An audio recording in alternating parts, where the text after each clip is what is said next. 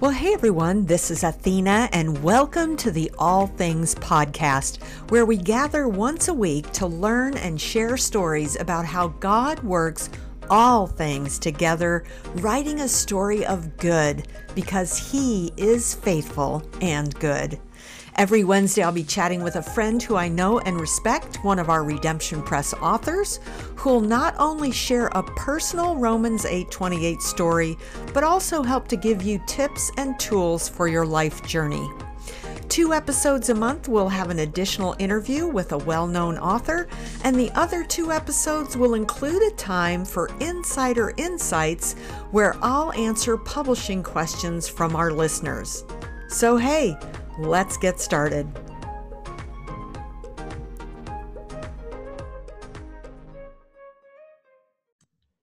Welcome to the All Things Podcast. I am here today with Redemption Press author Alyssa Galios, who you are going to be amazed to meet. Let me just say, buckle up, Buttercup. This is going to be a wild ride. And this is also one of those weeks where we share writing and publishing insider insights during the second half. So let's just go ahead and get started. I'm going to introduce Alyssa first. Uh, Alyssa Galios is a writer, speaker, social media influencer, and coach. She is the Redemption Press author of Made for Brave A Journey Through Devastating Loss to Infinite Hope. She's also the founder of the Made for Brave movement and CEO of the Made for Brave company. She is known for helping countless people create better lives through faith, family, and fitness.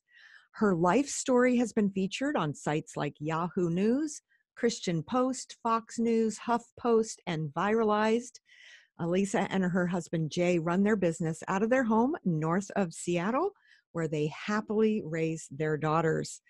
Alyssa, welcome to the All Things podcast. Thank you so much. I'm so glad to be here.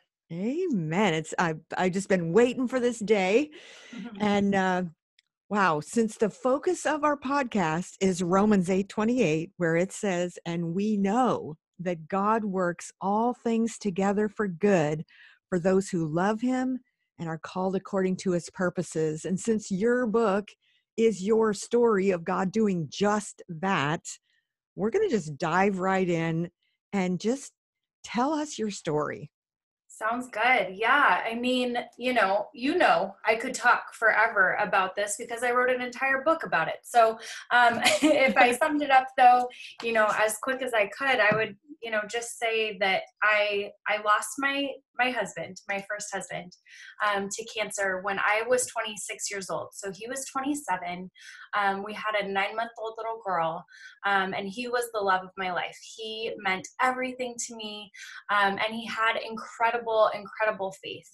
And i shared shared my faith with him. I was very, um, very excited about, you know, God curing him of his cancer and him getting better. And when that went um, completely sour and, uh, you know, Nick passed away, um, I really had to take a step back and um, figure out what I believed um, what I believed and if what I believed, I guess, was true. And so I started down this journey and this path to really discover um, who my creator was, who God was at, at his core, and eventually became closer to him to a point where even through such such a tragedy um, i've been able to look back and see that he's turned it into something good which is a closer relationship to him and since that day of really giving my life back over to Christ.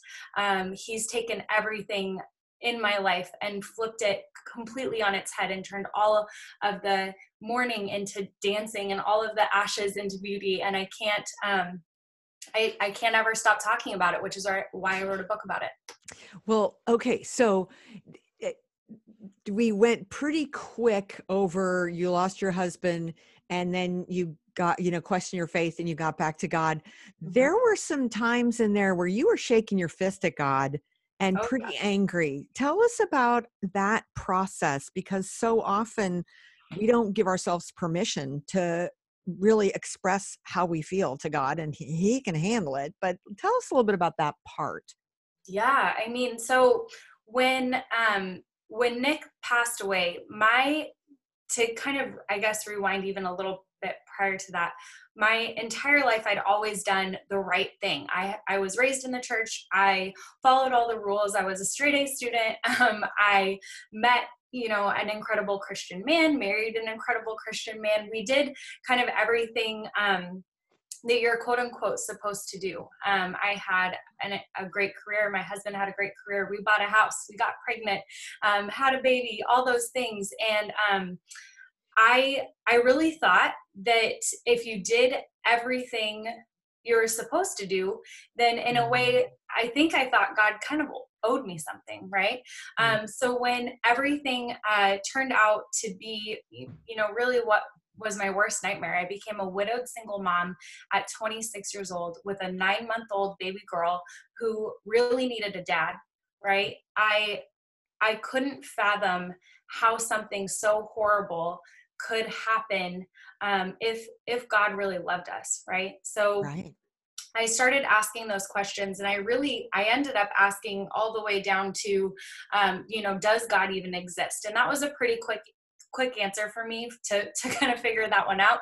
So I knew he existed, but I couldn't really rectify how do these hard and horrible things happen? Not just me losing my husband, but you know, all the things that go on in the world. There are so many hard things and dark things and scary things. And how can all of those things happen if there's a, a God who's all powerful and also loves us more than we could ever imagine? So um, you know, figuring all of that out was definitely a long process. Um, during that time, I did so much study and so much research and just tried to figure out um, what was true, not just what my parents had taught me or what the church had taught me necessarily, um, but really boiling it down to what what is true, who is God, um, what what does all of this mean and during that process there were so many ups and downs and like you said um, you know those downs got got really really deep um, i faced what I really think can be some of the deepest grief that a person can face.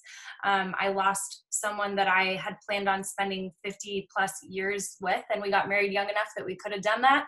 And mm-hmm. um, and I lost him five years later, and it was um, it was horribly painful. So um, knowing even his his faith and his personality. Nick was uh, one of and is i believe still right? But one of the uh, brightest people i have ever met not just in terms of his intelligence but in terms of his personality. He brought so much light and love into the world and his faith was greater um, than any i've really really seen. Even through all of his pain and his um, diagnosis he uh, he still believed and trusted in a God who was full of love.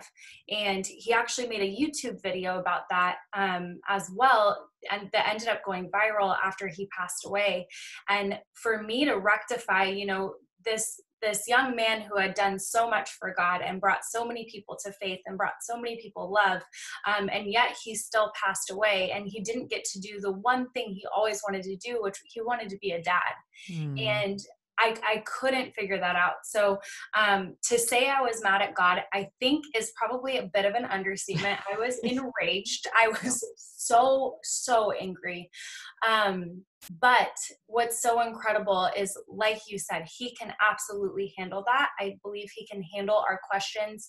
Um, and really, I think he welcomes them because if I hadn't gone through really um, getting, you know, down and dirty with those horrible questions, right? But really, really going through it with him and having that discussion and um, letting him love me through it, I don't know how I would have come out the other side. Mm-hmm. I think burying those questions does so much more harm um, than good. And if you really present those to him, he is so big and so it's it's I don't want to say easy, but I think it's it's kind of easy for him to be able to handle those as long as we continue to lean in and being honest about it it's it's almost like we think especially if we've you know been a believer for any length of time um, there's some sort of shame around being angry asking you know asking hard questions feeling like God has let us down and disappointed us. And, Mm-hmm. you know, so to be honest about that and be transparent. And I mean, he knows it anyway, but Right. it's like we have to voice it. Mhm. We have to go through that critical thinking and process of, you know, how could you? You could have healed him in a second. You could have Right. done all, you know, you could have let him be a dad and you could have, you know, the all the you could have's Yeah. and then you know getting to a place of surrendering that and really finding that peace Yeah. which Yeah, is what think- happened with you Exactly. Yeah. And I think a lot of people, um, they think that doubt will be destructive in their relationship with God. But I, I really think that um, doubt actually opens up an opportunity. And again, what you know what the devil meant for evil can turn right around and and it can become even that doubt can become something that really um, fortifies your relationship with god. And just like you said as long as you're being honest and as long as you're um, continuing to try to to have that conversation with them so.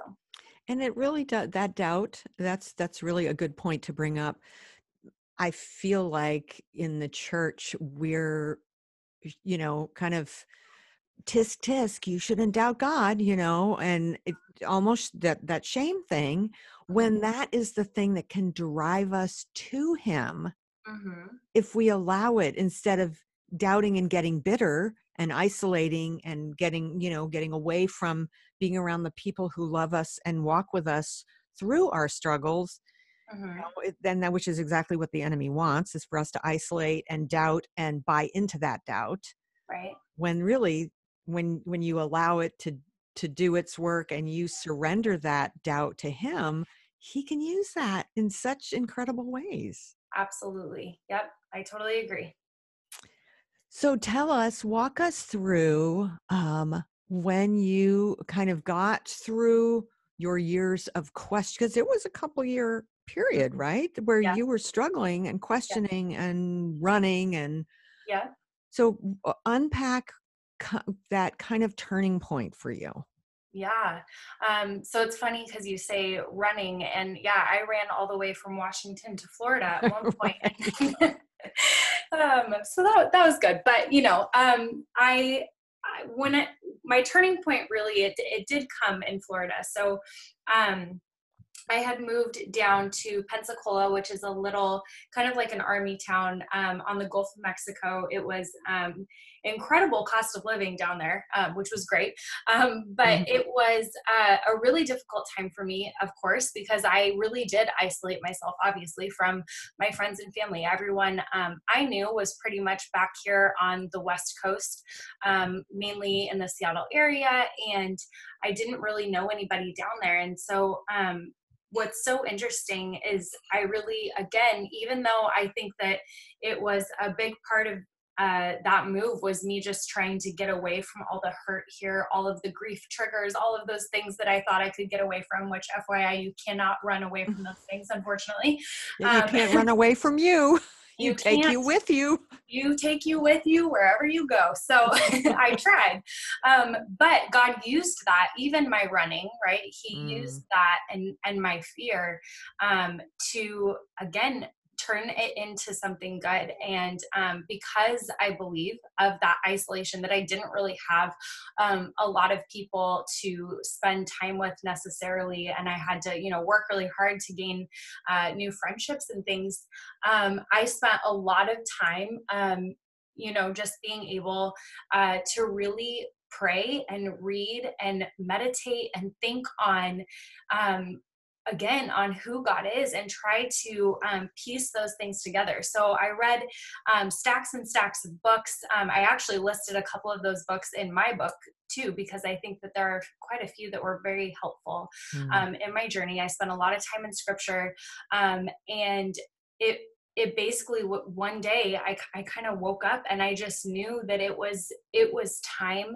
to um, to make a big shift in my life. And I don't want to give away all the details. There was um, kind of a specific you know moment um, of me just realizing that i had reached rock bottom um, and that it was going to be my choice that i knew god was there that i knew he could at least he told me let, let me just re- rephrase that he told me he could turn good out of my situation kind of through my readings right i was just mm. reading these stories of ruth and reading these stories of um, even other uh, people just in the world who have had god and they've claimed that god has taken these horrible things in their life and, and they turn them into good and i kind of challenged him i kind of dared him um, which i hmm. don't recommend but i kind of said like i'd like to see you try because my situation felt so much worse than anyone else's to me right? Mm. um, it felt like something that he he would never be able to turn it around. Um, and but i decided you know what i'm gonna let you take it and let you try but i'd like to see you try kind of thing. So um but i did. I really started handing my life over to him. I handed my future over to him my daughter's future um which at that point you know she was two and a half almost three. And um and that was hard right? Because she um you know how how you're a mom so mm-hmm. it's it's hard to hand that over but i was able to do that and um I felt a very clear call to to come back to Seattle, and um, in doing so, you know, I moved I moved back to Seattle. I was able to actually rent a house in Green Lake um, for my daughter and I, which is a, a, great neighborhood in Seattle. And there's there's a whole story behind that too. That was totally a God thing, um, but He started just shifting um, my heart toward Him in so many ways, and eventually um, it was so crazy to see, but really uh, the, rest of my life kind of followed suit. And it, it all started though with my heart. Yes, and it and that's really where it has to start. Yeah. And it's such I mean it's such a beautiful example of Romans 8:28. I mean yeah. wow.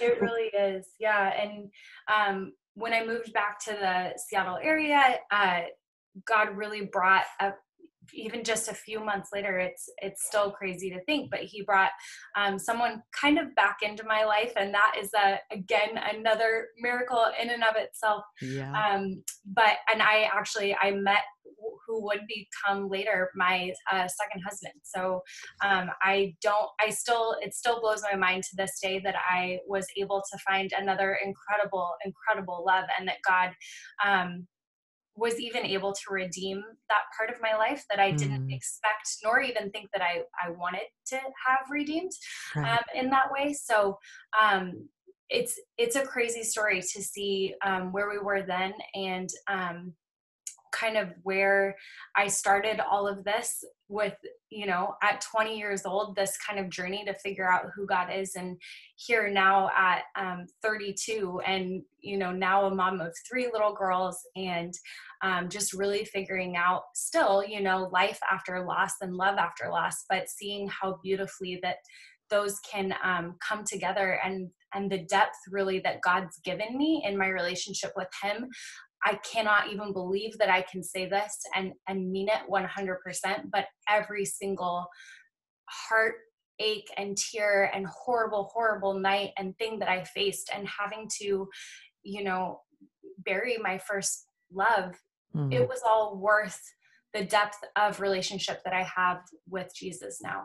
Yeah. And and that I mean that honestly that blows my mind. If I heard that old mm-hmm. I would think that I was a nutball. So I totally, I totally feel you because I've I've said the same thing. You know, twelve years of spiritual abuse. I would do it again. You know, I mean, it was worth all of that pain to have to be the have the relationship and the intimacy with Jesus that I have now that I did not have before. Right. And it is sounds crazy, but it's it's so true. So now, let's just take maybe three or four minutes, and because I know your story of doing like you thought you were going to write the book, and then mm-hmm. God said, no, wait. And then you know, tell us how that all worked with you getting to a place where you knew you were supposed to write your story. Yeah, so it's so interesting because if you um, if you rewind to um, Alyssa when she was five years old, Um, I honestly, at, at, around five years old, um, was when I started telling my family that one day I wanted to write books. So I've I've always been obsessed uh, with reading. I've always loved reading. I've always loved books um, since I was a little girl, and it's so interesting because I remember even in my early twenties, um, right after I had married Nick, and um, you know he was a fully healthy individual. There was no sign of anything. Um, cancer doesn't even run in his family, so his cancer was a total freak cancer. So at the time, um, you know, I was newly married. Um, I was young. I was excited about life. I was in the honeymoon stage, and and I kept wondering. I'm like, you know, my life is kind of I'm settling down. So so God, what am I supposed to write my book about? And I I kept feeling this this um, this idea that one day I would know one day I would know what I was supposed to write about, right? But I was so mm. anxious, like I kind of wanted to know, but I just I pushed it to the side because I, I didn't know what I was supposed to write about. Um, fast forward um, to uh, it was a- after Nick passed away, but um, before the uh, idea of like this is the book you're supposed to write this is the story you're going to be writing happened but even before before he got sick or right when he got sick really i um, started a blog to keep you know family and friends updated. So i was practicing so so much in my writing practice. I feel like I'm mm. butchering this sentence. You know what I mean? Yep. I was writing a lot um, throughout his illness, and he was sick for um, a total, it was off and on, um, but for two and a half years. So um, there was all of that. And then um, after he passed, so fast forward, after he passed, I felt like I knew that I was supposed to write a book that had something to do with the journey I had been on with him. Um, and I didn't know exactly what what it was going to be in there. Um, but i knew that that was going to be my my first book.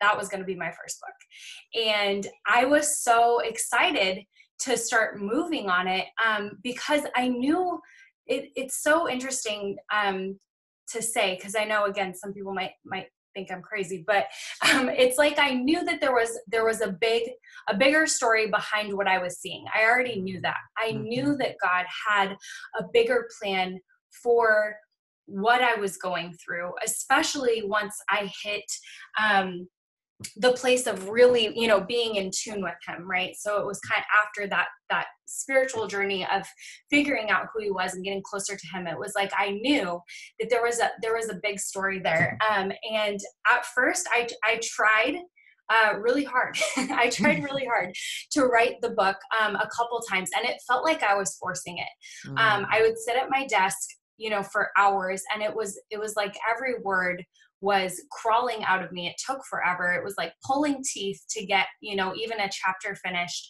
Um, and eventually, after I think seven or eight months of that, um, I threw my hands in the air and I basically said, you know what, like I'm I'm done. This doesn't. It's not flowing. It doesn't feel like this is what like what I'm supposed to be doing. I know this is supposed to be the book that I, I'm writing, but there's something there's something that it, it's not it's not connecting right? So i told god again i did the same thing and i said i basically gave it to him. I didn't dare him this time but i just said god you know what? You take this process.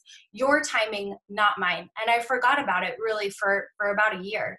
Um, i just didn't i didn't think of it. I didn't force it. I didn't try to write um, for anything other than like i've always blogged. I've also i've always written a ton on social media things like that but i i didn't work on the book for about a year. Um, so fast forward to a year later uh, my second husband jay and i had uh, gone through a miscarriage we'd uh, you know gotten married gone through a miscarriage um, and then we're newly pregnant with our uh, with our second daughter so he did he adopted austin um, nick and i's daughter, mm-hmm. so my first. And um, we were newly pregnant with our second daughter. Um, and then uh, I I still wasn't really thinking about the book. You know, fast forward. Uh, during that time too i had uh, created a business that now um, my husband and i were starting to run together um, i had uh, done writing contracts before so i dropped some of my writing contracts and i was just working on launching a new business so i was incredibly busy um, you get I got to about six and a half months pregnant. Um, our business is taking off. I'm chasing a crazy, you know, almost what, let's see, four, four and a half year old toddler mm-hmm. all around the house. and, and then I'm, you know, getting so big that I'm, you know, bumping into things with my stomach. I'm uncomfortable. I'm not sleeping well, all these things. And I'm in church service one day and I'm worshiping and I'm just telling God, that he again he has my life. He has this baby that you know it's easy to worry about your babies when you've had miscarriages and i had had right. two up to this point. Um, and and i'm just handing everything over. I'm not thinking at all about the book. I'm i'm just handing over the business my baby my new marriage my my life. And all of a sudden i heard it's time. And two words those were mm-hmm. it but i knew exactly what he was talking about and i knew exactly what I was supposed to do. And I sat down at the computer um, that Monday, so that was on a Sunday, and I started writing. And the entire first draft of the book that we now have, mm. um, it, it, all came out before my daughter was born. So in about three months. Wow. Um, yeah, which is timing. crazy. his timing, his timing. That was yep. the trick. Yep, yep. Wow. I I just love that. Okay, so we're gonna transition to kind of a wrap up, but I I want to ask you um, for our listening audience, give us a couple of tips or tools just from your experience in this Romans 828 journey that you've been on. Just a couple things that will help them remember that he is there's a purpose for our pain and he's work he's working good but even when you can't see it. Yeah i mean you know one thing that i i always try to remind myself when i'm working um, towards a goal or i'm working um, to get closer to him or really just anything in my life right? Working on a relationship with one of my kids or with my uh, a family member um, is i really think often as human beings we love to to make it a one or the other thing. We we say either we're like, okay, we're handing this to God and we're not going to do we're not going to do anything to further it along ourselves because it's up to God. So it's kind of like, you know, somebody who might be like, well, I really need a job, um, but it's up to God, so I'm not going to apply anywhere, but the job's just going to fall in my lap, right? right. Um, or we go the other way and we work really hard and we're applying for a million jobs and we're doing all of the things ourselves and we don't we don't ever really allow God um, to work through the situation. So one thing that's always um, helped me that I've really um, kept at the forefront of my mind, not just for my book, but really just in life, is to always work as if it's completely up to you and pray as if it's completely up to God. Because mm. I really do think that He needs us to partner with Him in order to create good out of bad. God mm. can create good out of anything. And if He could create good out of the kind of tragedy that I went through, He can create good out of literally anything. If He could, if He could take how low I was and bring me to where I am now, He can take anyone from where they are and bring them bring them closer to him um, but we have to partner with him in order for that to happen we have to allow it and we have to we have to really encourage it and ask him to come in and make those changes and ask him to work on our behalf. Um, ask him to shift the the hard stuff into something that's that's a little bit easier.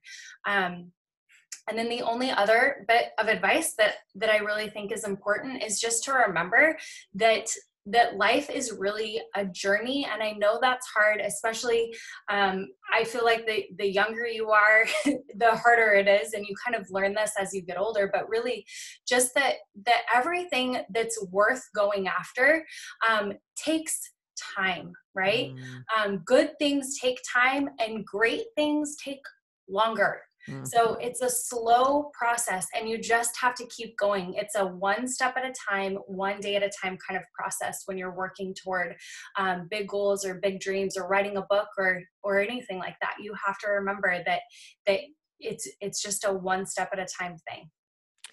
I love that. And you know, there is always God is always working even when we can't see him and always. even when we don't feel it. And just keeping that kind of marathon instead of the sprint yep. mentality mm-hmm. is so important because otherwise we get discouraged you know we want the quick fix we want to have everything overnight everything's you know yep. fixed and it, we don't get refined that way we really no. don't so true Okay, so if our listeners want to f- connect with you and find you online, what's the best way for them to do that? Um, so I am uh, pretty active on Facebook and on Instagram, but I'm definitely I'm most present on Instagram. So um, either one, you can find me just uh, my name. So at Alyssa Galios, and Alyssa is spelled A L Y S S A, and then Galios is G A L I O S. So just add Alyssa Galios at either of those. Wonderful. Well, thank you so much for taking time out of your busy mommy schedule to mm-hmm. be with us today and to share your story. And it's just, I, I can't tell you how many people come into our Romans 828 bookstore here, buy your book, and come back to. I had someone yesterday saying, This was so good. And just, oh. you know, hearing the lives that you're impacting through that great pain, but yeah. great redemption. Oh, God is so good. Amen. Amen. Thank you, my friend. Thank you. Do you feel God nudging you to write? Have you dreamed about getting away for a few days to bring clarity, focus, and dedicated time to write? If there was space in your calendar to connect with other writers who are just like you, would you be ready to take a leap of faith to seriously commit to your dream? Well, we still have a few spots left for the She Writes for Him writing retreat. This is a small, intensive, hands on retreat for 12 women to come away from their busy lives and write in a uniquely creative, private, rural setting. And most importantly, to leave with a master plan to finish that writing project. Dates for our first She Writes for Him retreat are April 29th to May 2nd, right here in the hometown of Redemption Press, just 45 minutes from the SeaTac Airport. We'd love to have you join us. Visit SheWritesForHim.com. Welcome to another Insider Insights segment of the All Things Podcast, where we answer questions from our listeners about writing and publishing. If you'd like to ask a question, download the Anchor app on your phone and then search for the All Things Podcast. You'll see a message button where you can click and record your question, and then we'll play your question on the next Insider Insights segment and give an answer. So here we go.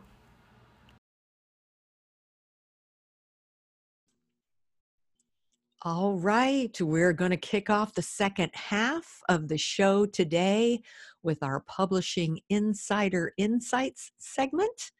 And today, all of our questions surround the topic of editing. So, you know, so often I have authors ask me, so what are all the different types of editing? Because, you know, you throw the editing word around out there. And if someone hasn't been to a writer's conference or they they haven't really studied the craft at all, they might not know that there are different types of editing. And we need to make sure that we're getting the type of editing that we actually need. So I am not going to talk uh, I'm going to start from big picture down to, uh, you know, the minutia type of editing, very, very specific in detail and dotting I's and crossing T's. But on the bigger picture, I, I'm not going to address ghostwriting. I think we can do that in another segment. So we're going to talk, we're going to start with a cooperative rewrite and and i'm going to kind of go through the definition of each one of these types of editing because it's important for us to understand what these types of editing encompass and what they look like now a cooperative rewrite is where the editor uses their gifts to make your story the best it can be and defined a cooperative rewrite is an editorial program that calls for the editor to be heavily involved in reshaping and rewriting the book's content and form. The editor basically does a quick read of the project and then consults with the author via like a Zoom video call or phone to determine the author's goals for the book. And depending on what the project requires, the editor then assists with organizing the material around the stated theme and desired outcome, working with the author to add to or remove content, and then structure the composition, technical, and style elements effectively. Once the manuscript weaknesses are identified, the author provides any new content or needed research. So, an editor doing a cooperative rewrite is not going to go out and do research for you and interview you necessarily and write a bunch of new content. The author is responsible for that. But then the editor may also suggest the development of new material as needed, and the author and editor then work together using a combination of content and substantive editing with strong editorial participation in the rewriting to restructure and rewrite the material. So, this is where you're working with, you as the author are working with the editor, but they're using their skill to really make your story come alive. And so a cooperative rewrite includes in it a substantive edit, or also known as a line edit. And by the time they're done with this process, it is ready for a copy edit. So let me just say the cooperative rewrite is the big picture, uh, the development of your story where you've done the best you can do with your manuscript, but it still needs the work of a professional to make it the best it can be. That's a cooperative rewrite. Now, the next level of editing is called content coaching. And this is something that we at Redemption Press, we just, I'm just a super huge fan of content coaching because that's what I needed with my first book because I didn't know what I was doing when I wrote it and I didn't have the skill or the training. And so I needed someone to help walk me through the rewrite that I needed to do to make it a better story. So, this is where the editor coaches you to develop your story and rewrite it as needed. So, the content coach, who is a developmental editor, evaluates the completed manuscript with kind of a 10 foot overview as opposed to a line by line read and annotation. They pay careful attention to ensure that all the expected elements of a given genre have been presented in the book and have been developed as strongly as necessary for a quality read. Comments are made in the margins and corrections in the body of the manuscript using track changes, which is a feature in Microsoft Word, so that the author can actually see the concerns raised and the strengths mentioned on the page. And at the end of that, going through the entire thing using track changes to make comments all the way through, the editor writes an encouraging summary letter which outlines their findings. And then they actually spend an hour with the author going over all of that information to make sure in that discussion all the issues that have been raised and possible solution strategies are offered in that coaching call to make sure the author knows exactly what they need to do to apply all of the recommendations in the manuscript. So, those two cooperative rewrite and content coaching are both very developmental in nature. Now, the next type of editing is what we call line editing. Some people call it substantive editing. But this is where, after the content has been revised, the line editor goes through the manuscript page by page to improve the book's overall content and composition, as well as technical and stylistic elements. So, line editing includes minimal rewriting, they're not adding content, to focus or clarify ideas, argumentation, or plot. It also provides chapter, paragraph, or sentence restructuring as needed for clarity, concision, and pacing. The editor may also query the author if additional information is needed. So the editor makes sure there is good order, clear transitions, as well as consistent tone and style. So he or she also ensures that the text is suitable for the intended audience and checks for redundancies and overused words, phrases, removing or replacing them as necessary. Okay, so what those three types of editing cooperative rewrite, content coaching, and line editing those are all bigger picture. The type of editor that we utilize for those types of editing, they're in a class of their own. That is their sweet spot, is being able to do that type of editing.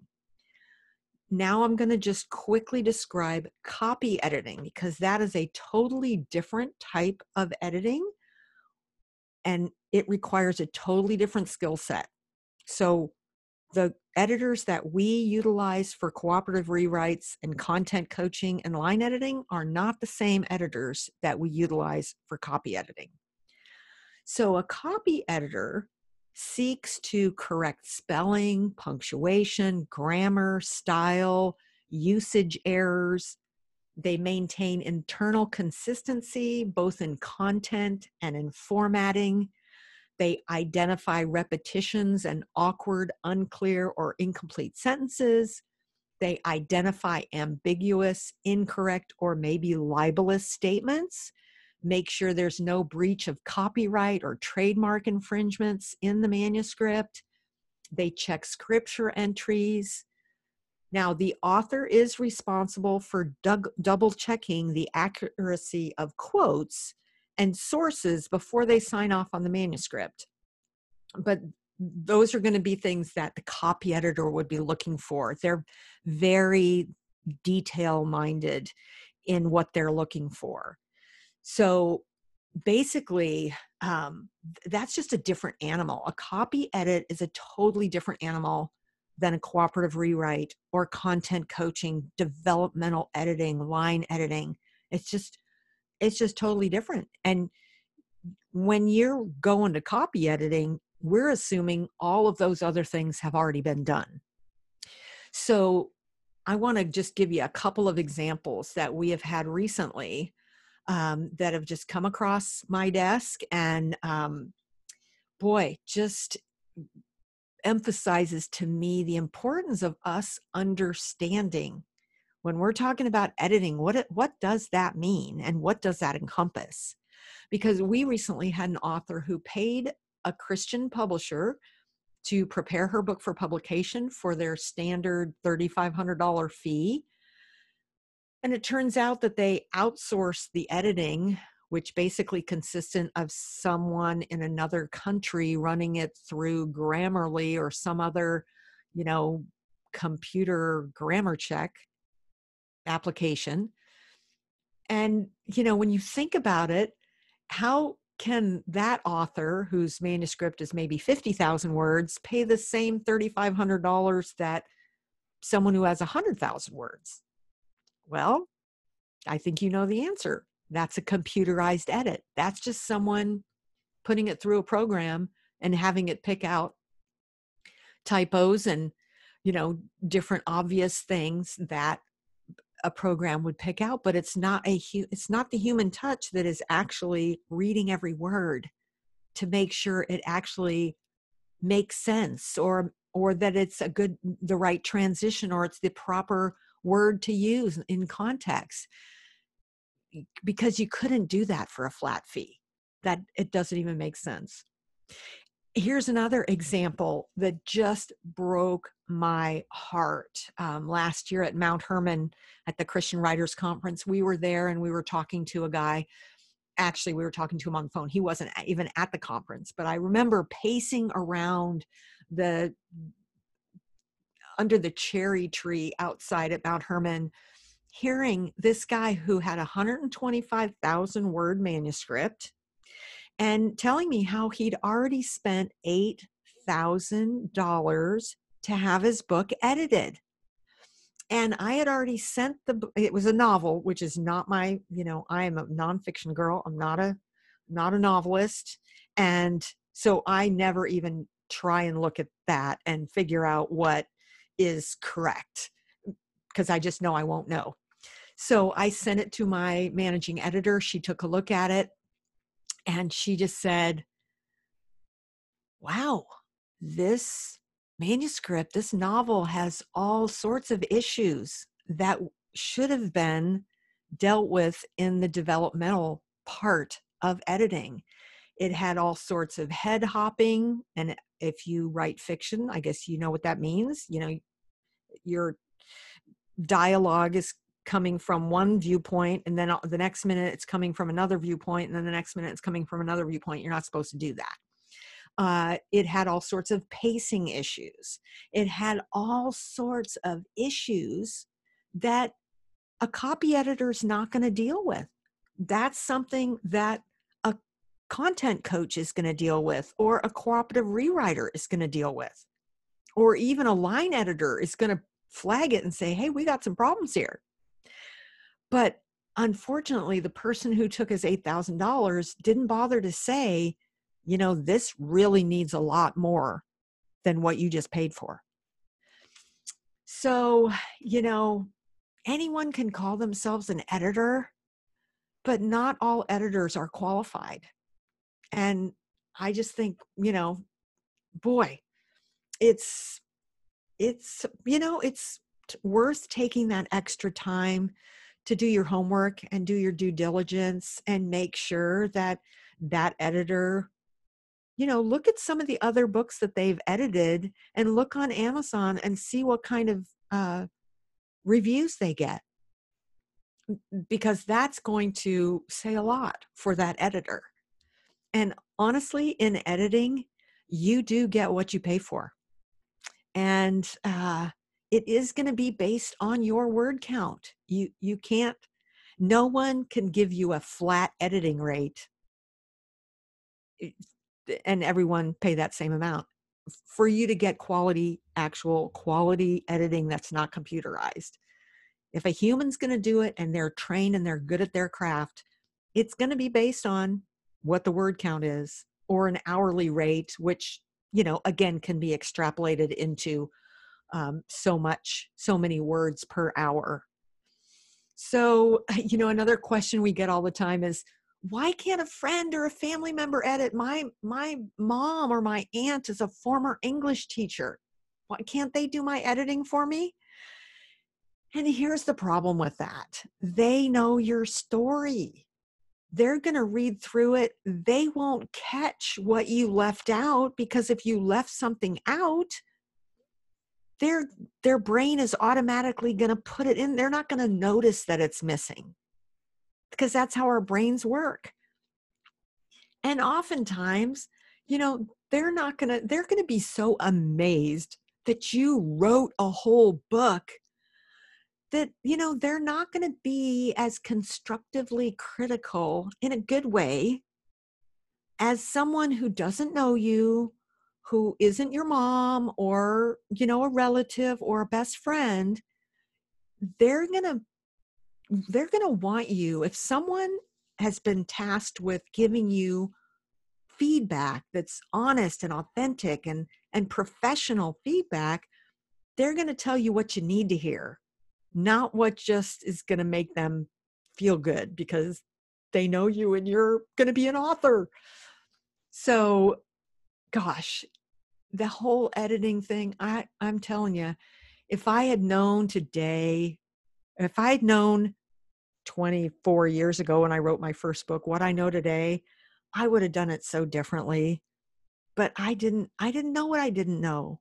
And I went out there and I just wrote my book like I was talking to you across the table and I had somebody do a copy edit and I put it into print never realizing that I needed, I really needed someone to coach me through really writing it with utilizing fiction techniques, utilizing um, all sorts of skill, eh, writing skills that I didn't have.